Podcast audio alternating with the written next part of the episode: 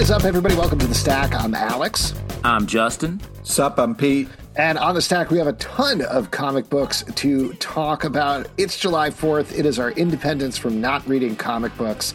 We are What? now Yes. reading comic books and talking We're declaring about our dependence on comic books. No, that's true. yeah, yeah, we are. Uh, comic and we are very dependent. dependent because there's a ton of great stuff that come out this week. Why don't we kick it off though with a big event that DC is doing over the next two months called Knight Terrors. This is very similar to the Future State event that they did about a year and a half ago at this point, where they took out their whole line. Uh, future State jumped forward into the way future the DC universe. Some of the plot lines did tie back to things that were happening in the regular plot line or teed up new characters or things like that.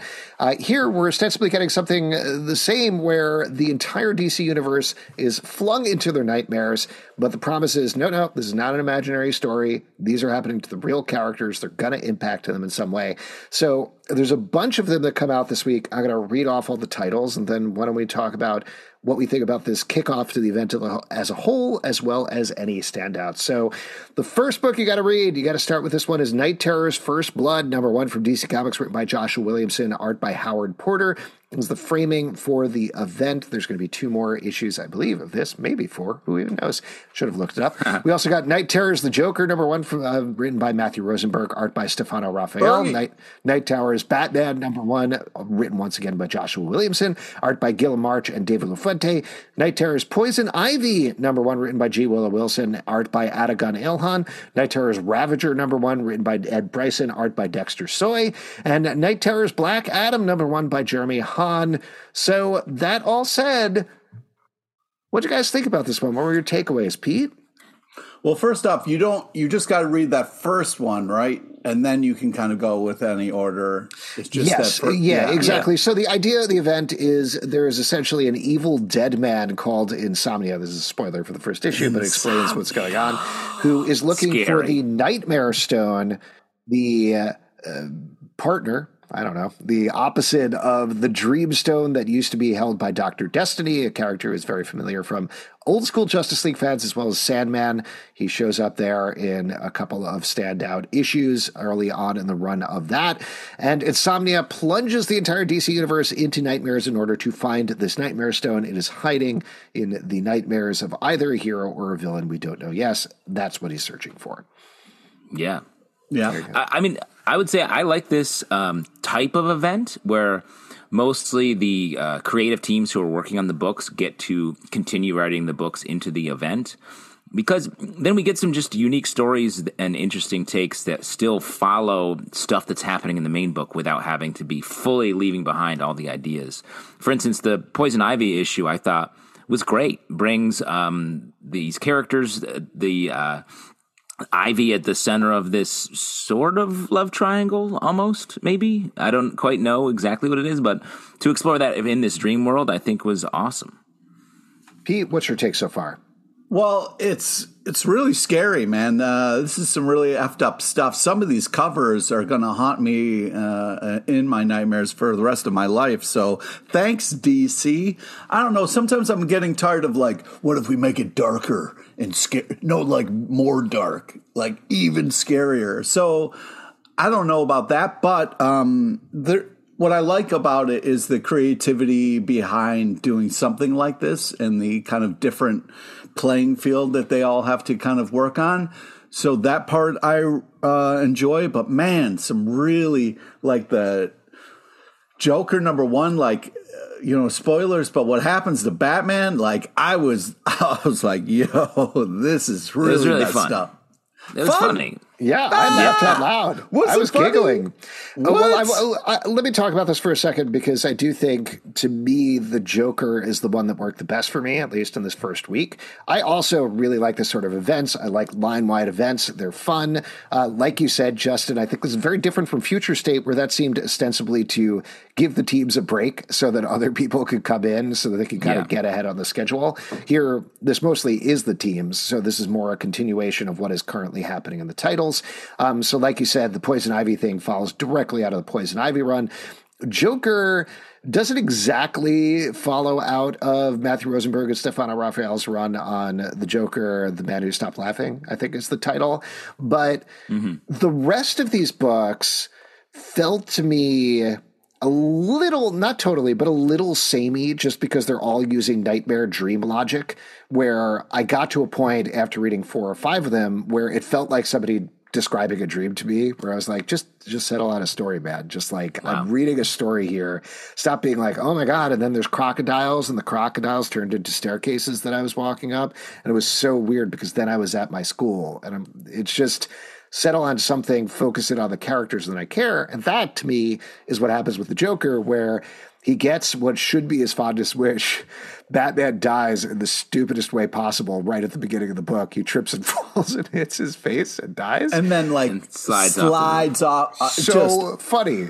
The that that that's funny to you? Okay. Yes. I thought it was funny. Uh, I, I thought it was funny, but Alex and I are both jokers. Mm-hmm. Yeah. And yeah, then the Joker gets a corporate job, which is essentially his nightmare. And nobody, but the actual nightmare that they're playing with here is nobody really cares about him anymore or cares about his jokes. And all he really well, yeah. wants is attention. Attention. And so what That's what I was yeah, going to say. Yeah. And so what I think this did really well is dives into what would be the Joker's greatest nightmare versus a lot of the rest yeah. of the books are like, what if they were in a nightmare world, which to me is a slightly different thing. Well, I actually I I hear your criticism, but to me, I actually like the different uses of dream logic. Like the Black Adam issue was very much like sort of a oh wash of images, and you're sort of just flying around, not a lot of words. Ravager was sort of being in a dream and being like, I can't figure this out, but it's all right in front of my face. Poison Ivy was like, I'm trapped here. Why is this weird? The Batman was sort of the classic, like, trying to make sense of a dream. It almost yeah. it reminded me of that Batman the animated series episode where uh, I think the Scarecrow has uh, Bruce Batman in a dream world, mm-hmm. and he sort of doesn't realize it. Great episode of Batman the animated series. But I also want to shout out just great art. That Batman issue, uh, Guillem March and David LaFuente in both stories was fantastic. Like yeah. this type of story lets artists just get crazy because yeah. you're dreaming. You can yeah. be stretchy. You can be tiny. I mean the the two the, things. The pearls coming at him down that kind of like hallway thing was really intense and a different kind of take on it. And it's like, man, how many different ways can we see these goddamn pearls? You know, but when are uh, we going to get the pearl side of the story? Yeah, oh asking. my god. Uh, but yeah, I, I, think what's nice is the creativity behind this. And even though it's a nightmare scenario and very scary, like that one Black Adam cover where it's like a skeleton like coming out of the skin. Oh my god, was that fucking insane? Uh, but yeah, I think that overall it's a it's a fun idea and a cool event where it's like okay, uh, they're all kind of st- uh, stuck in that kind of night terror scenario, which is fun to kind of be like, hey, let's all do this for a little while. Uh, but what was nice is like when I got to take breaks from that and go back to uh, regular, uh, you know, DC comics like the, you know, Jon Kent and stuff like that, where I was like, oh my God, just made me appreciate uh, comics and regular comics a little bit more. So it was nice to have that kind of like break in the stack for sure. You get to wake up from your nightmare. Yeah, exactly. Mm-hmm. And then come on to this nightmare of a podcast. Hey, come on. Anyway, good event. Very excited to follow this as it goes. Let's kick it off to a Marvel event in one issue. Captain America 750 from Marvel, written by Tochi Onyebuchi, Jackson Lanzing, and Colin Kelly, Stephanie Williams, J.M. DeMatteis, Dan Jurgens, Cody Ziglar, and Gail Simone. Art by R.B. Silva, Carmen Carnero, Rachel Stott, Sara Pichelli, Dan Jurgens, Marcus Williams, and Daniel Acuna. So this is finishing up Sam Wilson's run on Symbol of Truth. I, am I forget which is Sentinel of Liberty and which is Symbol of Truth. And then we also get the penultimate chapter of the Steve Rogers story, as well as a bunch of stories about both of them throughout history. What did you all think about this issue? I thought this was fun. We get into some like some of the really covering the territory that these two this crossover has uh, set up, like a real great Sam Wilson struggling with uh, the his identity as Captain America, which I thought was cool. Great art, and then uh, Cap and Bucky doing their classic dance of like, "Are we friends? Yup, we are." Uh, the we short friends. dance. It's a short dance. Yeah, uh, we did that. Friends? Did you guys yeah. do that? I, we did that at my senior prom, and it was super fun. The "Are we friends? Yep, we are" dance. Dog agrees.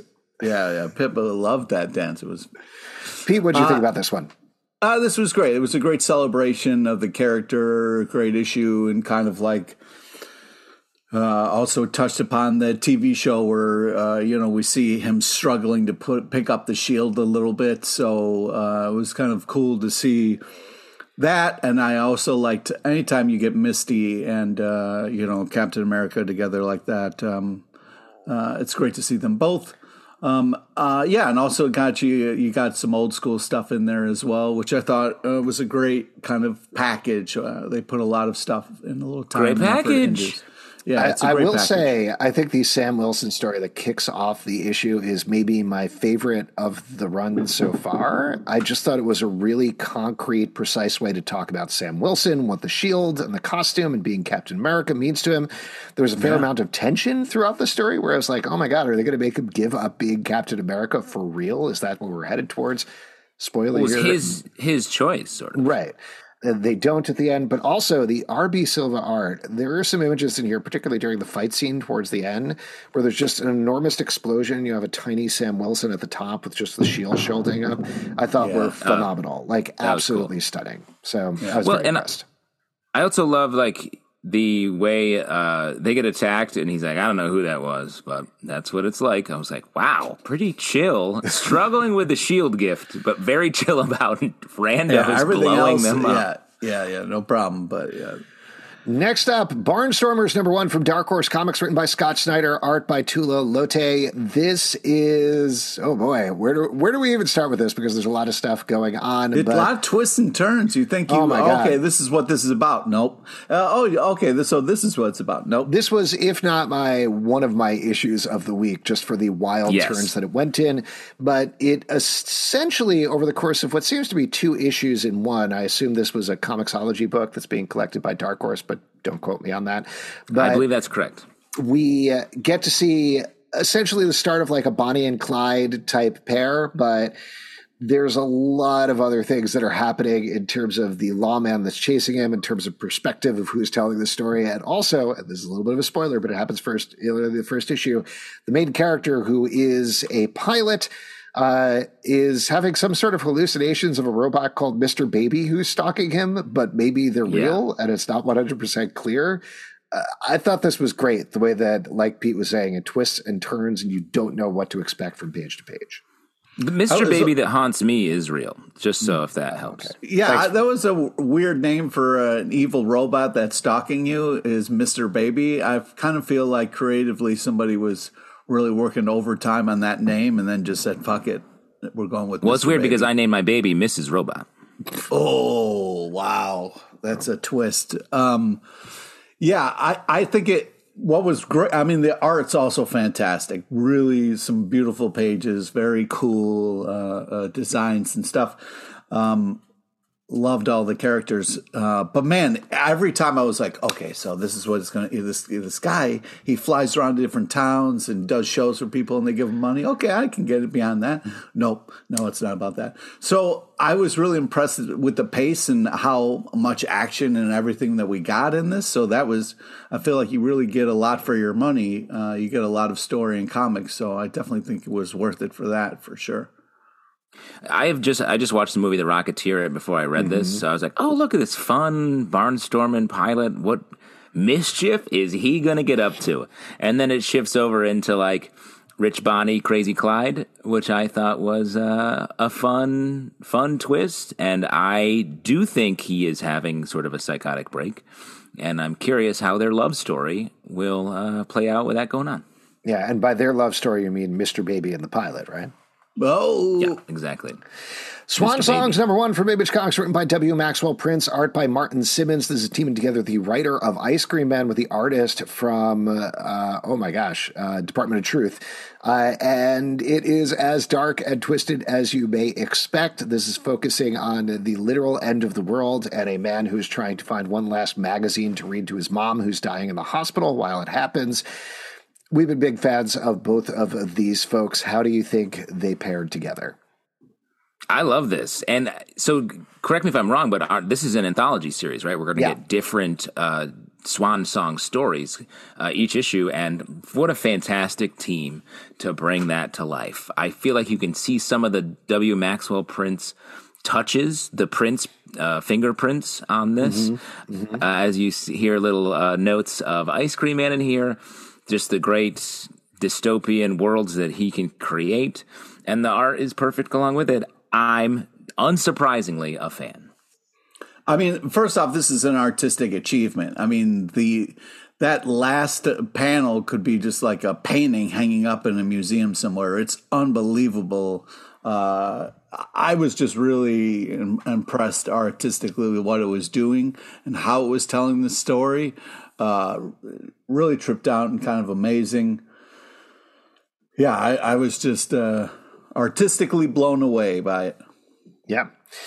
Captain Marvel, Dark Tempest, number one for Marvel, written by Ann Nocenti, art by Paolo Villanelli. Unlike the throwback books that we've been seeing from Ann Nocenti and others, this is set in the current Marvel continuity with Captain Marvel leading up the Avengers, but it's taking her off on a solo adventure where she's tangling with a man who explodes. What did you all think about this book?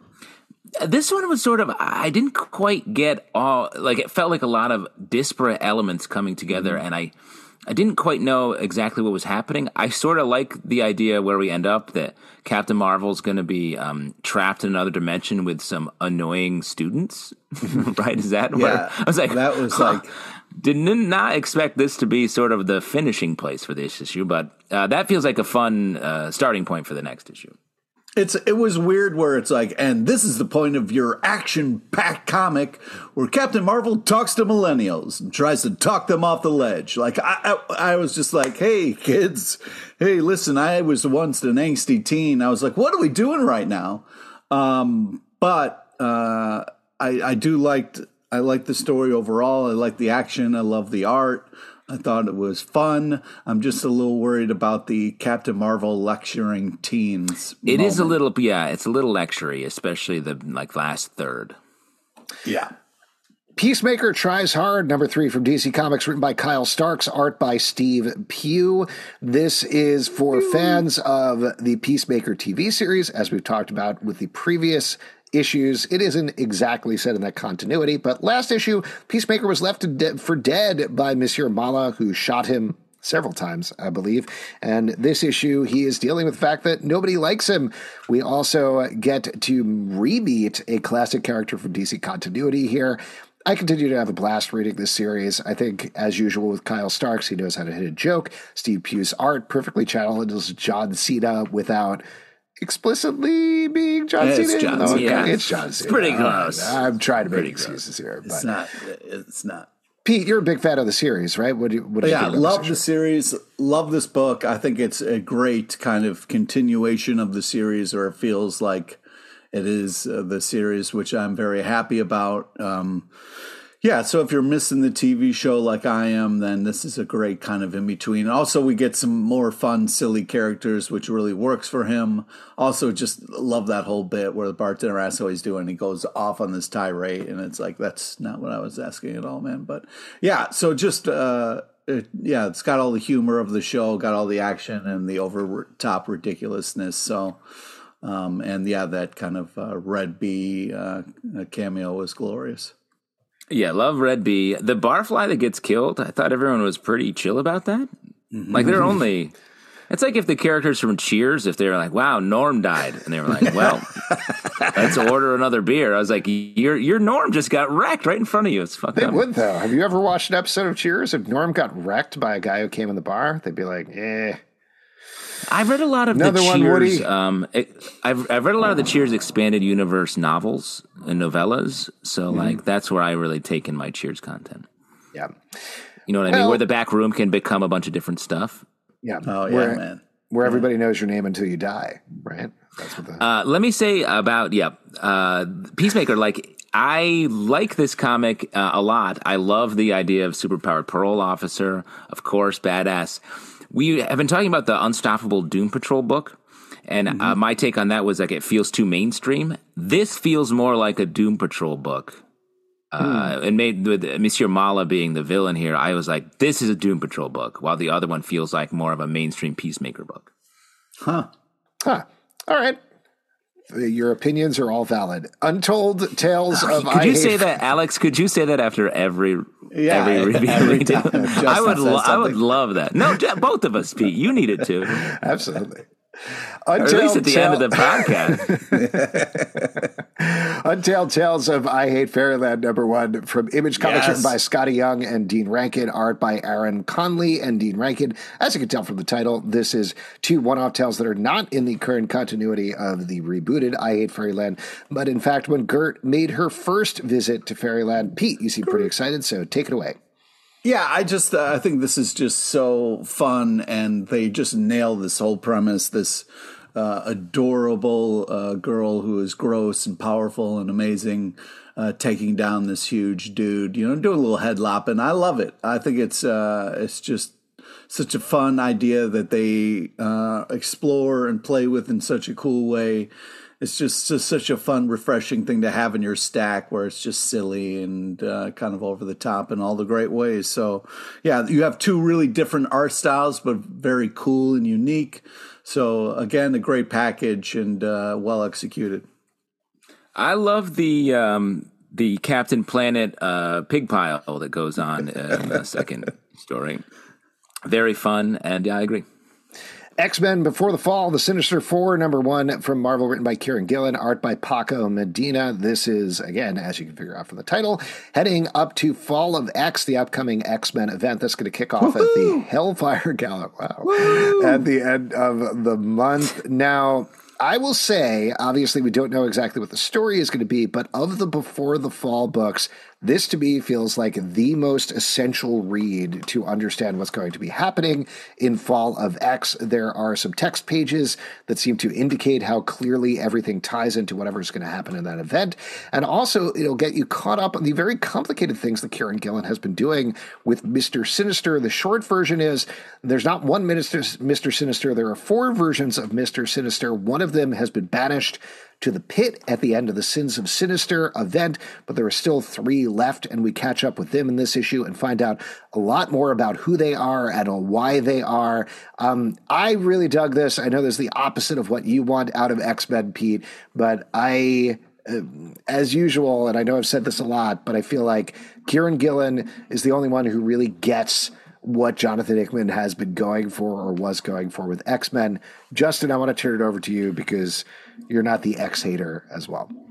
Uh, I'm an ex ex hater. If there's one thing I've been wanting in my Mister Sinister, it's more deep, mildly confusing complexity. Yes, just spinning right? uh, yeah, out of like, control. Oh, well said, dude. Well said. Uh, but ha- having said that, I did like this story. Uh, but it just strikes me in this X Men universe that we've talked about so much. It reminds me of when I was a kid. I'd be building um, a sandcastle. I'd be like, I'll add another moat over here, or maybe I'll put a castle over here. At some point, you got to let the wave wash it away a little bit, edit a little bit, so you can come back and build some stuff up that isn't quite so uh, all over the place. On the positive side, though, I did think this was a great story. I like sort of the love story that's uh, maybe happening here. And uh, the dinner dance, the great use of text, I thought. So, positive story. Uh, I enjoyed the story, but please let's edit our X Men universe a little bit more. Man, Justin, I was almost uh, like completely on your side, and you had to ruin it with that positive thing at the end. Uh, yeah, like, hey, uh, do you hate this character? Well, what about if there were four versions of that character and they were all shittier, and then you had to spend a lot of time with that one clone of a clone of a clone? Uh, this this is uh, this is not fun. I'm not having fun with this um, the fourth generation sinister on a dinner date, although adorable, uh, was driving me insane because I was like, there are so many other things we should be doing right now. Uh, but okay, there's always time for a lovely uh, dinner dance situation. Um, very touching. There was some really uh, actually nice moments in here for sure. But I, I was I, I had a hard time enjoying them because I was like, I can't believe this is how we're spending our time. But I would like to go. Surely you've cloned an X before to continue dating them. No, no. Uh, but I would like to go back uh, to something Alex said. I think uh, Kieron Gillen is an amazing writer, and uh, uh, I l- love you know their stuff. Him? I have nothing love him. against the writer. Yeah, I think done amazing work. Sometimes you get handed something, you got to be like, all right, I'll do this, I guess. But you know, maybe it won't be my favorite project.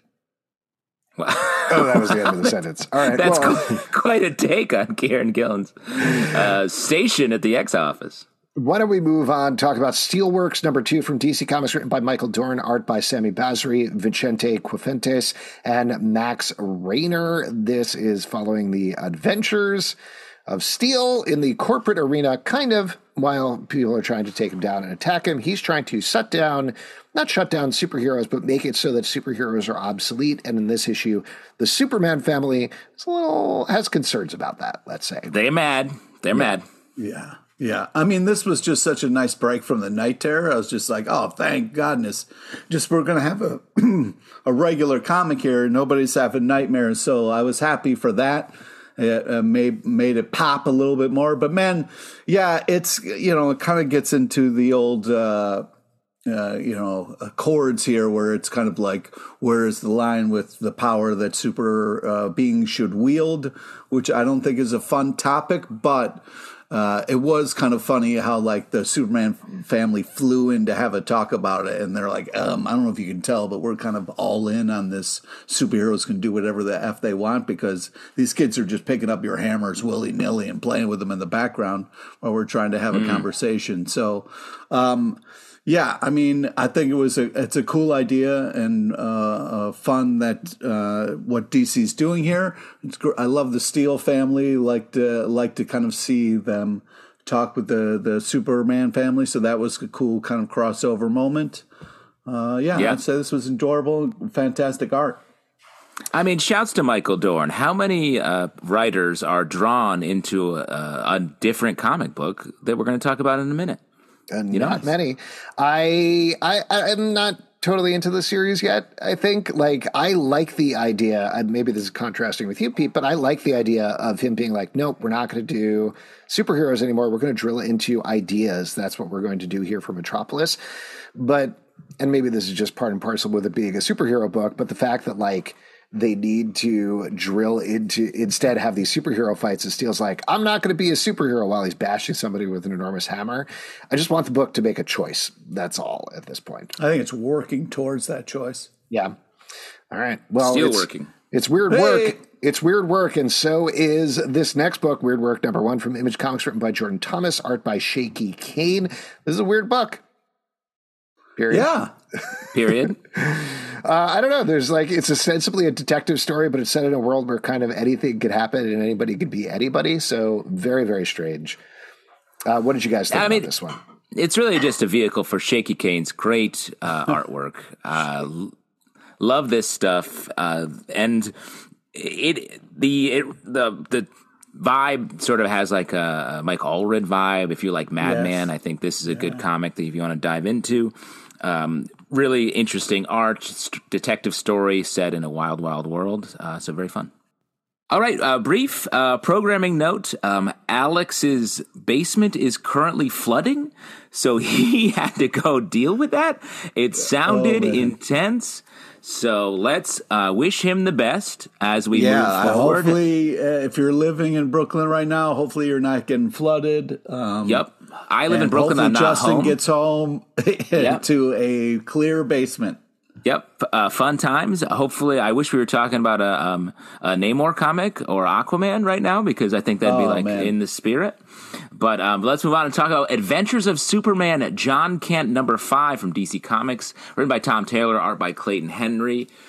This is uh, continuing the Injustice story, which has been, I would say, a big swing uh, for Jon Kent, the Jon Kent Superman story. It's taken him. We've spent a lot of time building up um, so much goodwill with the the this this character, this Superman, and all the characters, the relationships built around him. But um, I don't know, Pete. What do you think? I've been enjoying this um, Injustice storyline. It's like sort of the lightest touch multiversal story uh, going right now. Well, I mean, again, this was nice to not have a nightmare comic, um, but I um, I hate seeing Batman and Superman fight Um, you know, like it the uh, the kind of thing that kind of happened towards the end there, where people are arguing. It's just. Uh, it's like you your know, I don't parents. like, I don't like seeing my parents fight. You know what I mean? So it makes me uneasy. So I don't. Uh, yeah, this wasn't enjoyable. Uh, and just to be clear, one of your parents is like a Kryptonian, and the other sort of travels in darkness, solving crimes, right? Yeah, I'm, you've met my parents, right? Yeah, they're and honestly lovely. They're lovely. Nice really great, say. really great combination. They're almost you know like brave and bold. You know what I mean? Oh wow, yeah, yeah. I could see why you would say that. Yep. Didn't put that uh, together till now. Yep. The um, I like uh, I like this. The the art continues to be great. Tom Taylor, Yeah, uh, great yeah. writing. Really uh, continuing to crystallize Jon Kent as a a true Superman. Uh, I think is what you can the inspiring Superman for Injustice Planet. Uh, let's move on and talk about Thor Annual Number One from Marvel, written by Collin Kelly and Jackson Lanzing, and Al Ewing, art by Ibraim Roberson and Martin Coccolo. Uh, this uh, having like a giving Thor something we all demanded his own MODOK, uh, named Yeah. Mythos, and then um, in a backstory, sort of setting up some uh, Thor stuff for the future, getting his hammer all fixed up. All right, all right. First off, this comic artistically is an, an achievement. It's amazing. It's um, I mean the the way this starts, the action, the it's just the style of the art, the paneling, really impressive. Really, really impressive. I, even MODOK looks cool in this comic. Like that's how great the art is. I'm just Uh, saying, does everybody need a MODOK? I, I'm full up on MODOKs. No, You know, I don't- MODOK full. I'm MODOK full. I've had a lot of them. I think um, Hmm. It's, it has been a lot of recent for sure. Yes. And MODOK's MODOK comes idea. and goes. You know, he's mostly gone, uh, but he's been around a lot. Um, I, d- I I understand you being over MODOK right now, but this Yeah. version was so cool. I was just like, all right, I'll give it to you. And then the backup. Uh, what do you think about Thor finally getting his hammer fixed? It felt weird to see the cracky, cracky um, Mjolnir. So it was Well, nice I mean, if you're just watching Ted Lasso on a loop right now, the kind of like putting the believe sign back together and the hammer coming back together, that's not a coincidence, man. You know what I mean? Hmm. I would actually argue that's the the Ted Lasso of the Marvel world. that's the definition of a coincidence. But uh, sure, uh, but sure. Uh, if you happen to be doing two things at once and they make you think uh, something similar, that's a coinky dink. Well, but, you uh, know, it's that it's that kind of thing of like the kind of like gold inlay when you're putting things together and making it stronger than it's ever been. It's a beautiful philosophy and a, a nice kind of thing. So I thought it uh, was kind of nice here at the end of the Thor comic. Don't try to get me into your Ted Lasso cult that you're clearly forming uh, at a compound outside of Baltimore, Maryland.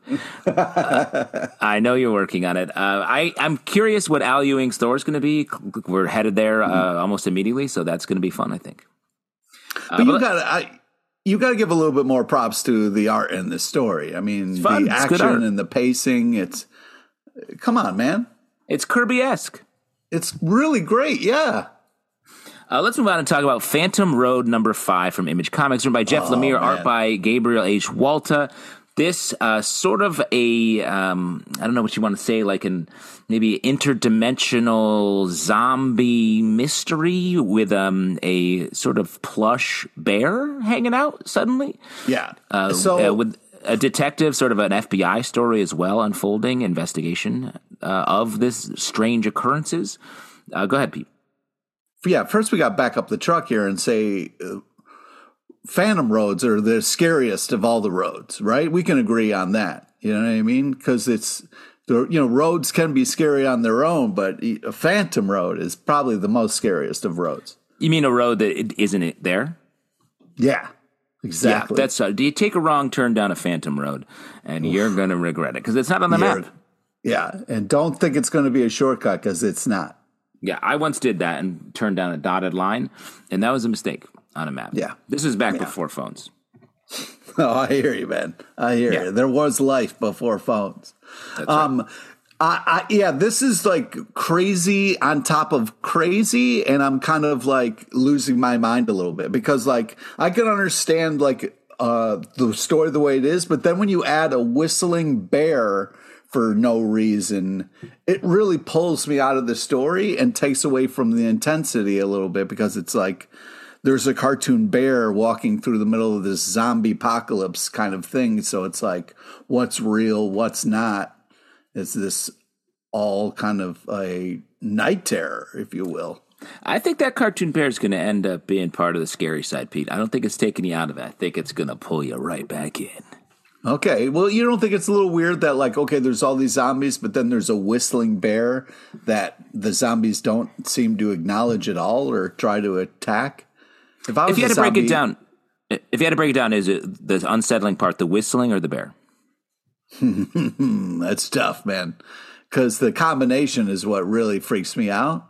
Mm. But uh, yeah, I'm going to go with bear. I'm going to go with bear. There it is. Because we can whistle. Yeah, we sure See? can. Wow. Scary.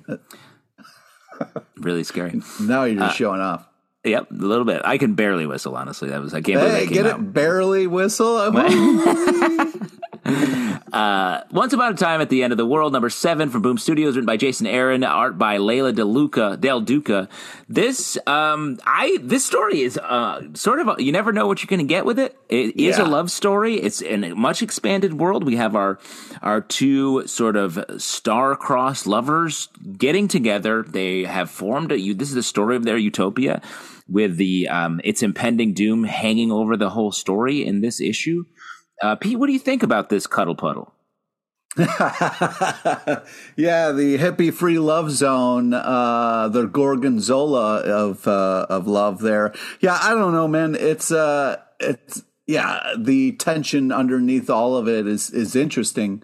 Uh, I love the art style. It's, it's kind of this uh, kind of tripped out kind of thing, but um, yeah, yeah, the bad stuff's going to win. I feel like you know what I mean. Well, I mean, there's definitely that's implied because we see a lot uh, that it's um, we know it's coming apart because of the narration. But they formed right. a utopia called Golgonooza, uh, which is a place where you can be yourself and uh, let do whatever you want. It's a really tailored utopia to their beliefs, which I think is really cool. Um, so it's really not like, gorgonzola, is what you're saying. That's no, Golgonooza. I love a oh. gorgon. I love a good blue cheese, but this is Golgonooza. Mm. I and do love good blue cheese. Don't you? Just great oh, on a, a, salad with Italian dressing. Oh, dude, Classic salad. Upstate. No, I'm thinking about dipping wings and stuff in there. I mean, come on, dude. Interesting. I've never dipped. Would you dip your wing into that? Into blue cheese? Yeah, I dip it. Yeah. I dip my wings into just ice Pizza, cold water. Dip it ice into cold blue water. cheese. Yum. Oh, that's gross, man. You uh, rinse your food before you eat it.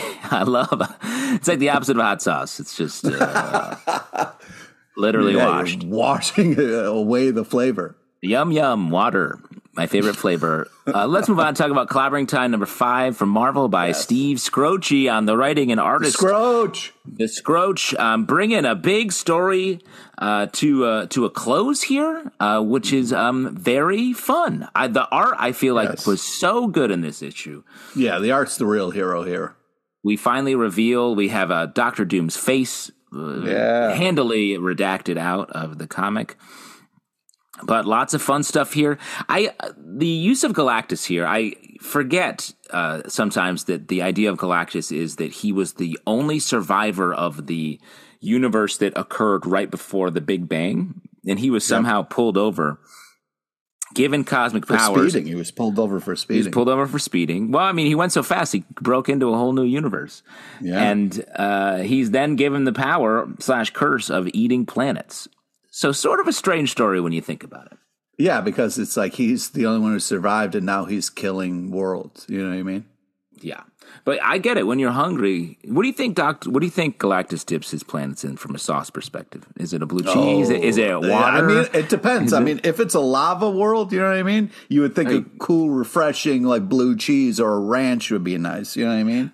I want to see Galactus on Hot Ones dipping uh, oh. dipping planets in increasingly spicy sauces. That would be amazing. Galactus on Hot Ones. Oh my god, that would be the great. I watched the shit out of that show. By the way, I've seen every yeah. episode. Oh, it's it's very fun, and you know yeah, people always go too far.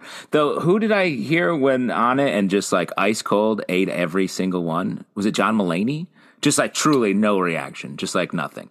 Yeah, yeah. Mulaney did it, but also there have been some like really impressive like uh women going on there and just like destroying the wings and being like, "What? I'm sorry, Jennifer Lawrence went on and like yeah. had like an emo- very emotional experience. It looked like yeah. when I was yeah yeah. Some people they they uh, say it's like you know they're kind of like high. Yes, uh, I mean you can eat sauce. something so hot that you like transcend. That's how yeah, Galactus went from the last universe to this one. Is he ate a very hot wing and just fully transcended. Uh, yeah. But anyway, I, I, do like this comic. I would love to see more um, Steve Skroce doing doing some standalone work like this. Really great. I agree. It's a fun kind of little pocket he gets operated in. The amazing kind of cameos with the Doom bots. We get Galactus. Just so much cool stuff going on. Uh, it's just such a fun thing. Even the kind of little hey, that's my line moment. I, am I'm, I'm having a blast with this. Every issue was the, of this was a banger. Agreed. Uh, let's talk about No One Number Four from Image Comics, written by Kyle Higgins and Brian Buccellato, art by uh, Geraldo Borges. This um, is sort of the mass, another corner of the Massiverse, the ever expanding Massiverse. Mm-hmm. Uh, this is almost, uh, let me know what you think about this, a Mark Millar story uh, via oh, Massiverse. It's like Mark Millar where their ideas are actually taken care of a little bit. And it's not just yeah, like, it's a what's the coolest than, version? Yeah, this yeah, feels yeah. like it has some depth to it and is just Great. Uh, a fun new corner of the massive verse dealing with like the press, superheroes, uh, where all that sort of all those things cross over. Uh, yeah, I love the art style. I, I love it's a nice amount of action and story, and I'm I'm intrigued by it enough to keep reading, and it kind of like it keeps me. Uh, uh, it, I think it does a good enough job of being like, you know what this is. You, you're getting. Uh, kind of, we, we see different kind of parts of it, so I, I think that they do a good job of keeping all these kind of things moving in an interesting direction and uh, and still kind of keeping the overall story afloat. So uh, yeah, I'm impressed with it. Agreed.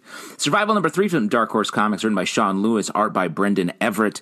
This a bunch of survivalists go up into the woods, and whoops, there's yeah. uh, vampires. Vampires in the woods. It's survivalists versus uh, versus vampires some fun twists and turns here. I like some of the um, some of the pages are really have interesting layouts to them. Just yeah. great horror stuff in the uh, in the middle of nowhere, which is where I am right now in the woods. So you know I'm terrified.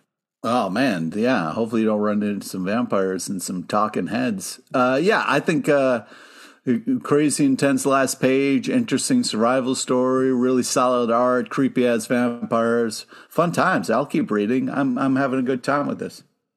Uh, me too. Let's move on and talk about Daredevil number 13 from Marvel, written by Chip oh, Zdarsky, art oh, by Marco Checchetto. Uh, and I, big news. This comic, well, is called Daredevil now, but it's um, with next issue, uh, number 14, it becomes um, Running Around with Naked Foggy, is the new title of this comic because you got Foggy running around nude. Wait, you the title is not going to be running around with naked Foggy. It is that check the check the um, solicitations. That's what. It's No, it's, it's still going to be Daredevil, man. Come on. No, it's running though with a apostrophe, so you got to Google it. It's sort of a fun romp where Foggy's just naked. He's like, "I'm a lawyer." Dude, uh, you know, I don't know if you've ever been to hell, but you don't you don't get to uh, keep your clothes. I learned that in this issue as Daredevil. This is actually where we're being sort of uh, flip about an actually very serious uh, meditation on Daredevil's faith. What drives him? We get a reveal here that he has not been guided by any sort of god. He's been just guided by another, a different demon behind the fist, the sis- sister of the beast. Religion he, against him. You dupe devil is what we're talking about here, and uh, it's a really like Chip Zdarsky is doing such a great job of being very straight with uh, with Matt Murdock's faith and sort of taking it at its on its face and then putting him through the paces with what that means. And this issue is still part of the previous storyline, continuing uh, Mark of the Beast, I believe is the name of it. When this feels like a whole new thing, Daredevil's literally in hell fighting demons. He saves Foggy, Stick, and a bunch of other people who get pushed out of hell naked uh, again. Um, so I, I, assume I don't know why that's so important to you, but you know, uh, yeah, yeah. I, I think that this is what's interesting is like you know Zdarsky here is um, uh, exploring his faith and kind of using that against him as a weakness, which is interesting because sometimes uh, Daredevil is more religious than other times. This one, it seems like it's turned up a little bit, which is, you know, uh, an interesting part of the character. It's definitely uh, Yeah. a cool thing to explore for sure. But then when he gets his like faith n- knives out of his head and he and he makes like little horns, that's when I was kind of like, what are we doing here? And then he loses an arm for some reason, but that doesn't seem to matter because it's not bleeding. It's just like a action figure arm that pops off. It seems like. Yeah. So I I felt like this went a little too far in that aspect, but I did like the fact that he finally um, went to go rescue his friend Foggy, and Foggy was like, "I knew you coming." I was like, "Oh, Foggy, I hate to break it to you, but he kind of just stumbled across you, buddy." It Yeah. was It was a total know, accident. Do you think a- all was lawyers happy accident? happy accident? It's a foggy accident. Do you think all lawyers are this uh, care this much about their partners? Um, I don't. I don't know. Um, but you would like to think that if um, that Matt Murdock cares about Foggy because Foggy clearly cares about Matt Murdock, and you would nice, and you would like to a relationship to have both. You know, it go both ways. You know what I mean? Like, do you think Cellino and Barnes, the injury attorneys um, in New York State, New York City, famously, um, one of them did die. Do you think Cellino's like, I'm going to hell to rescue Barnes and pull Uh, his you know- naked ass out? I I hope so. I really do. I hope so because maybe Selena realizes that uh, he needs Barnes. You know what I mean? I, they sadly broke up uh, right before Barnes. I, I actually don't even know what I'm talking about.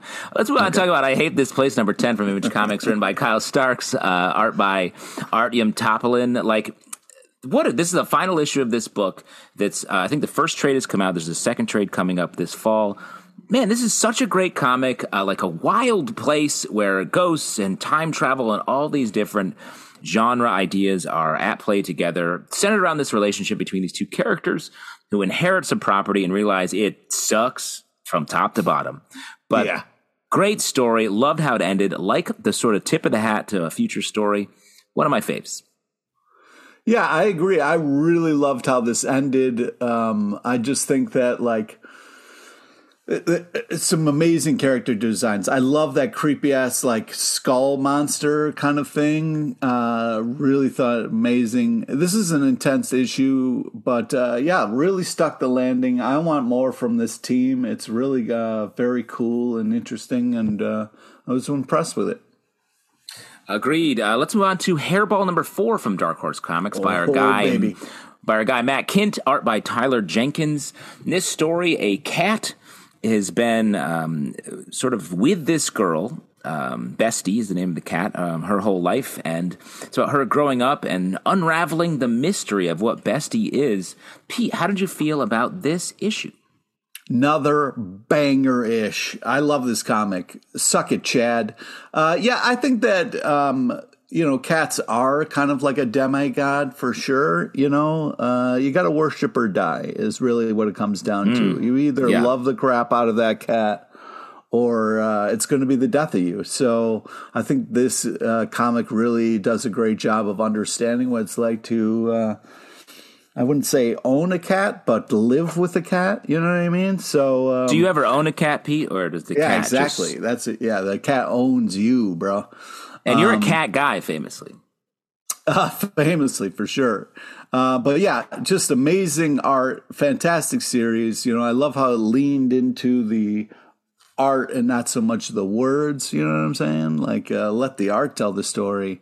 And those the cat's eyes, like especially with that one eye, does that. Oh, it's creepy as shit, man. It's real creepy Indeed. shit. A great creepy read. I love this series. Let's talk Spider Man number 10 uh, from Marvel Comics, written by Dan Slott and Christos Gage, art by Mark Bagley. Classic Spidey team on this book that is ostensibly a book about Peter Parker Spider Man, but since issue 7, this has basically been a Who is Spider Boy? Spider Boy. Spider Boy is hanging pretty hard here. Uh, we're getting some classic Dan Slott Spider stuff. Now, we speculated, there's a big mystery about who Spider Boy is, and I think we speculated here on this podcast a couple months back that um, Spider Boy is, because Spider Boy's whole, whole thing is like, he's like, I'm your sidekick. I've been here the whole time. And Spider Man's like, no, you're not. I don't know who you are. No one knows who you are. Spider Boy, it was recently announced he's getting his own spin off comic. But I think we're going to get the reveal of the mystery probably next issue, is my guess, because we get a big clue here. Something that we, I think, speculated and guessed, maybe correctly, that Spider Boy is the spider that bit Peter Parker, who, uh, as Peter Parker took on the um, the qualities of a spider, uh, the spider that bit him also took on the qualities of a human and became Spider Boy. Because Spider Boy in this issue bites a dude, bites Electro, bites a dude, straight up bites a dude. He's got spider teeth. And Spider Man I think he's that a spider. awkward moment of like, uh, dude, you just bit somebody. Are they dead now? He's like, nah, nah, chill out, Spider Man. It's nah, cool. Bite. When you bite people, it's fine. On, Nobody biting people up in this piece. Yeah, I feel like this is, uh, you know, kind of a classic Dan Slott ish. There's a lot going on, a lot of talking, a lot of fun jabs, a lot of back and forth. You know, Dan Slott's having a great time. Then you got some fun electro old school costume kind of stuff. So has a youngness to it, a lot going on, kind of a classic Dan Slott ish.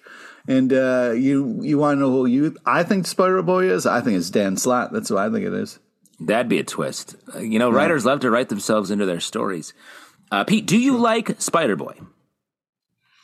Uh, it seems a little annoying, but uh, you hmm. can't go around biting people. You know what I mean? That's true. You're sort of focused on it from a public safety standpoint. I mean, yeah, more as a yeah. comic book character. But hmm. you, but that's fine if you're like, no, it's uh, I'm concerned for the people around him. I mean, I'd be pissed if like if I was like had to live in comic book world and then like had to worry about like okay, yeah, sure, like all these the superheroes are real, but then like some random boy biting me would really kind of be the line. You know what I mean? Wow. Great to know where your lines are, Pete, all the time. Yeah. I think he's more spider than boy, is my take. But let's jump over to torrent number five from Image How Comics. How are you feeling about it, dude? Do you feel like it's uh, it's cool? Spider Boy, it's a good look. Yeah. Uh, I feel like it's always tough when a character is introduced and it's all about their central mystery, and it's yeah. is there enough underlying the mystery for this character to continue on? Where he's getting his own series, so we will definitely have the opportunity. So curious about that. Um, so I'm I'm cautiously interested, I guess I would say. Okay. But Torrent number five, written by Marc Guggenheim, art by Justin Greenwood. This this comic right over the P plate, though what mm-hmm. I call the garbage mm-hmm. plate in a lot of ways, because this is like a a Punisher, a superhero that becomes a Punisher yeah. essentially, going on a, uh, a quest for revenge after her identity is exposed and her son is killed. Her her husband and son are both killed, right? Mm-hmm, mm-hmm. And uh, this is the final issue of the uh, this series, but again, teeing up perhaps a future story. Pete, what did you think?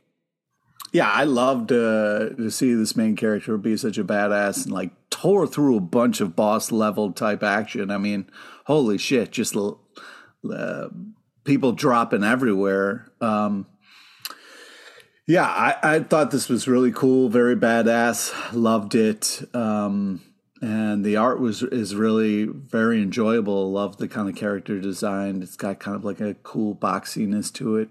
I also thought the kind of preview we got in the back. Oh, Pip, what's up, Pip? Uh, the preview of the Bluebird people was also fun. So, uh, total package. You got a lot in this comic. Uh, I'd say it's worth it, and hopefully we get, this isn't the last of Torrent.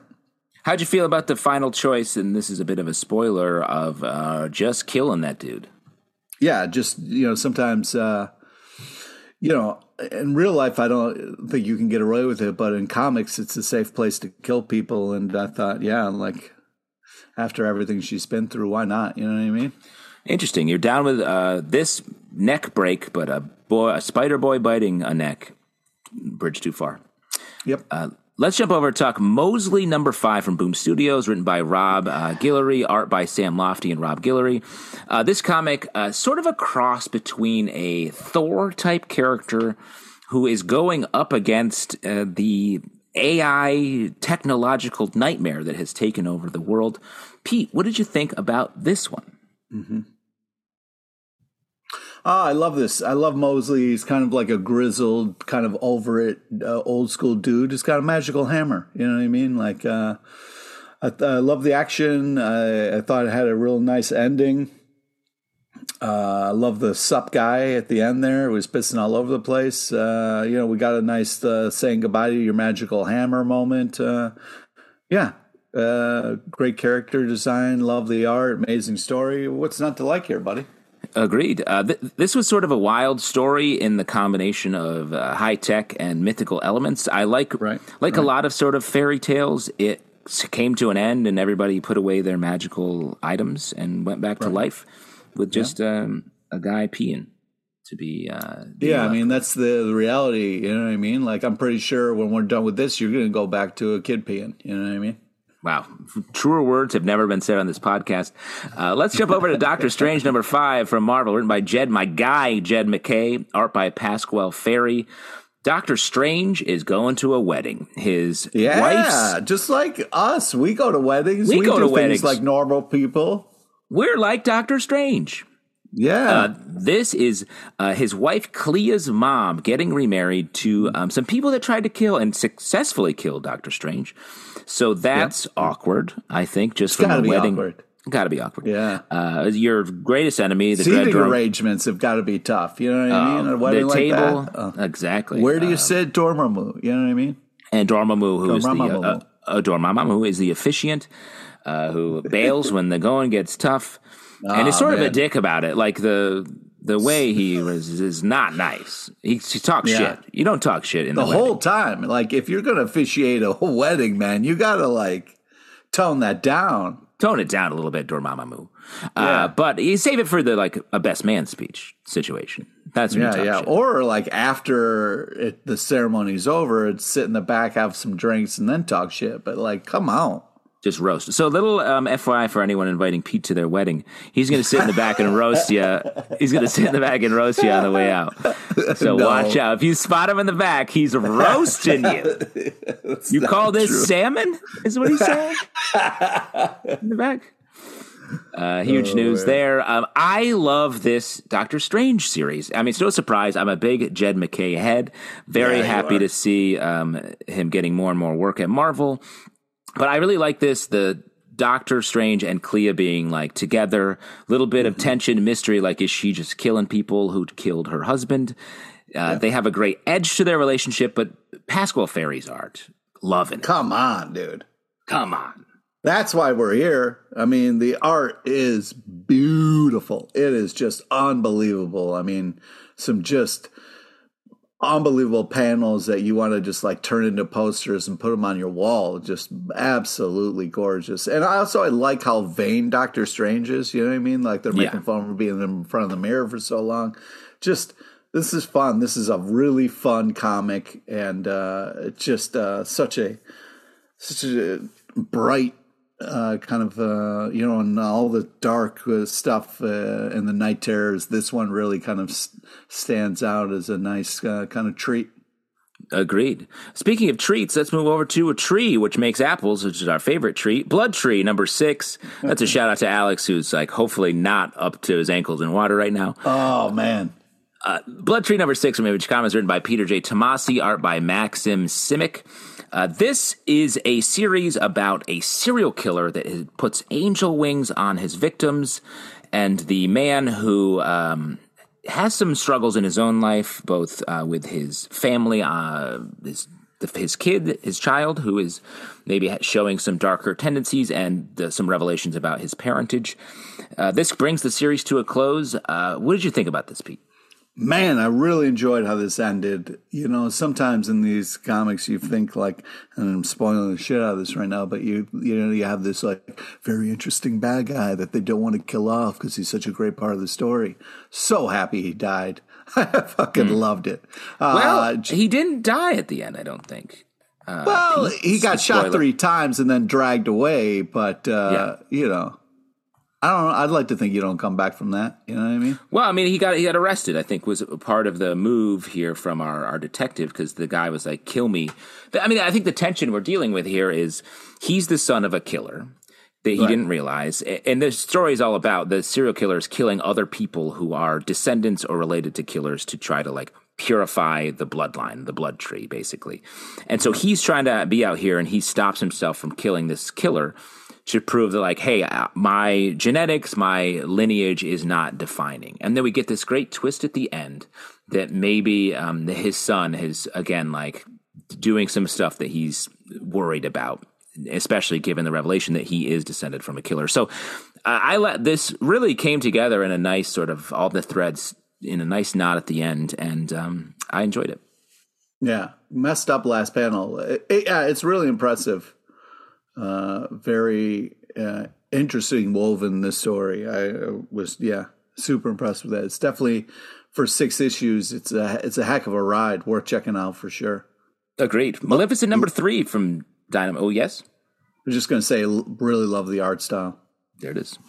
Maleficent, Maleficent number three from Dynamite by Soo Lee. This is something that Alex has been loving. This issue really like we thought it was going to be more of an anthology series with standalone stories about Maleficent, the villain from Sleeping Beauty uh, movie and story. But it's really sort of an ongoing uh, tale about some people that have come to Maleficent to challenge her or who are lost in the woods and what happens to them. This focusing on a a boy that she turned into a cat and her her raven that uh, continues to taunt him in cat form. Uh, Pete, you love cats. Meow. So this is my favorite issue of the week. This was my favorite Really? comic. I loved this comic. This was so amazing. What an amazing issue. Almost no words.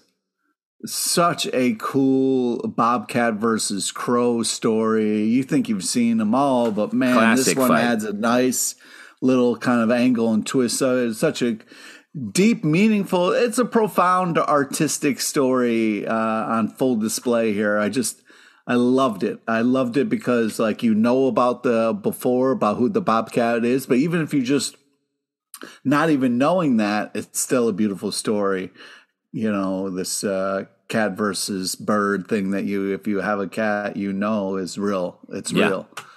Uh, they hate each other and always looking to uh, take each other out. So uh, yeah, I think this was such an awesome idea and so well executed. Just really impressive uh, artistically. I, just I agree. was so blown away by it. beautiful storytelling, uh, especially Soo Lee doing the the writing and the art behind it. So really like that. Uh, let's talk Fantastic Four number nine from Marvel, written by Ryan North, art by Ivan Fiorelli. No, no, I just wanted before we move on because this is such a cool thing. I'm really hoping that this is where the future of comics is going, where it's going to be No words. less words, more artistically driven. You know what I mean? Where you can walk away maybe with a different idea than what the they sent out to. You know what I mean? Because like this is Yeah. such an interesting story. I kind of want to ri- run up to people, hand it to them, and be like, "What do you think this is about?" You know, like, You want to run up to people, like surprise them? yeah, yeah, and be like, "Have you read this? What do you think of this?" You know, It's- Strangers it's- on the street. yeah, yeah. I think it's just so. I hope it's the future because it's uh, it's really just such an interesting thing that I think is a little different or against what kind of maybe the comics started. So uh, I'm not really hoping this is where we're going to go. Well, let me say, Pete, I've just been doing a little research here. You should check out this thing, uh, if you like comics without words, called um, Paintings. And I guess Ah. it's like it's like uh, comics, but there are no words, and they're big. So you have to go to a building. And All right. Well, I'm gonna look into that because that sounds perfect. I think it's the future. That's what I'm looking for. Or the past, the deep, deep past. Fantastic Four number nine from Marvel Comics, as I said, written by Ryan North, art by Ivan Fiorelli. I think this Ryan North run on Fantastic Four is a Hickman esque run. Like it's a little bit meta. It's diving into the Fantastic Four and including Alicia Masters, who's the narrator of this this issue, and really getting into what makes them tick, the different and just using so many different ways to look at these characters, really smart uh, ways, using uh, comics and the the medium to tell a great story, really well thought out twists and turns. I've been loving every issue of this. Well, that's great. I, I do think that this, you know, it gets a little meta here. You know what I mean? You got Grimm uh, sitting around reading a comic. I mean, it must be nice. You know what I mean? That guy's got all the time in the world. He can just sit around, read comics. You know, he doesn't have to worry about fighting crime or anything. Uh, Do you feel like Alicia loves him because he is like a big lump of clay? maybe. I don't know why she loves him, but I'm happy that she does. I like That's them nice. together a lot. That's beautiful. Uh, while we're talking love, maybe we jump over to Love Everlasting number nine Hell. from Image Comics, written by Tom King, art by Elsa uh. Uh, this has been an ongoing story of um, our main character Joan, who is been in love. It's examining love and different what love means from different times in your life. This is about um, her being married. Um, her the husband is uh, sick, diagnosed with um, a lung cancer, I believe, and uh, their their child's wedding and where it ends up. And you know, this is Tom King's big um, dive into romance comics and what they mean. And this issue, devastating end. I thought really Oh, well yeah. done. And it's not, you know, there are some supernatural or sort of interesting magical elements potentially to this. This just sort of stands alone as a heartbreaking, devastating story about life and love. Yeah, I mean, I'm getting a little worried about Tom King. You know, uh, are you all right? Did somebody hurt you? Um, you know what I mean? Like, because he loves the sad love story. You know what I mean? Like, Yeah. Just uh, you know, he sits in that kind of those tough moments, man, and uh, it's heartbreaking as shit. Uh, but you got to say the art is super tight bananas, just really uh, unbelievable. But yeah, this sad love story keeps on going. It does, just like all of the love stories in our lives. Which, um, yeah, think about that. Uh, and finally, let's close it out talking about Star Trek Defiant number five from IDW, written by Christopher Cantwell, art by Angel Unzueta. This uh, bringing the uh, we've talked a lot about this Star Trek universe, how it's like these two books are these all the characters you love from every iteration of Star Trek together on different ships. This is sort of the X Force of Star Trek teams with uh, Worf, Ro. You got Lore here, Spock's in here, being sort of like making big decisions. Um, I teased this earlier by saying we have Worf here, uh, played by the actor Michael Dorn, who is a writer on Steelworks. Uh, Pete, what do you think about Star Trek? I know maybe you're not a big Star Trek guy. Yeah, I mean, these Star Trek books that we've been talking about continue to be like a great examples of uh, continuations from the stories that we know from the television and movies. So they they've been really well well done, very impressive. Love the art style where you know the characters, but the art's a little different, but you still know who it is in kind of a cool artistic way. I I, I just um, you know as someone who doesn't love a Star Trek maybe as some as much as others, I'm still uh, enjoying these comics a lot. You know, so uh, it's uh, it's I think they're it's doing it a service, and hopefully it feeds into more people checking out Star Trek and all that kind of stuff. So yeah, I think this was a, a great a great issue. Uh, I agree. I've been liking these. They, if you're like a huge Next Generation or Deep Space Nine fan, like this is like a great continuation of those series in a comic book form. We're setting up for a a crossover event uh, called Day of Blood, which sounds cool, right? yeah, it does. sounds intense for our, Yeah. our nice Star Trek universe. So I agree. I've been enjoying these a lot. Looking forward to more. And that's it for the stack. Uh, folks, um, if you want to check us out, uh, check us out. We do a live show every Tuesday night at 7 o'clock, uh, which you can find um, on a bunch of different outlets, um, including our Apologies, YouTube except for today because it's uh, July Fourth. But It is the uh, 4th of. July, Otherwise, it's we're pretty regularly every Tuesday. Yeah. We are on the reg. Um, we uh, so please check that out. We have a ton of other podcasts. Our Riverdale podcast. Uh, we have our Marvel Vision podcast, currently talking about the show Secret Invasion. Our DC podcast, Sons of a Gun, talking about uh, DC news and everything that's going on over there.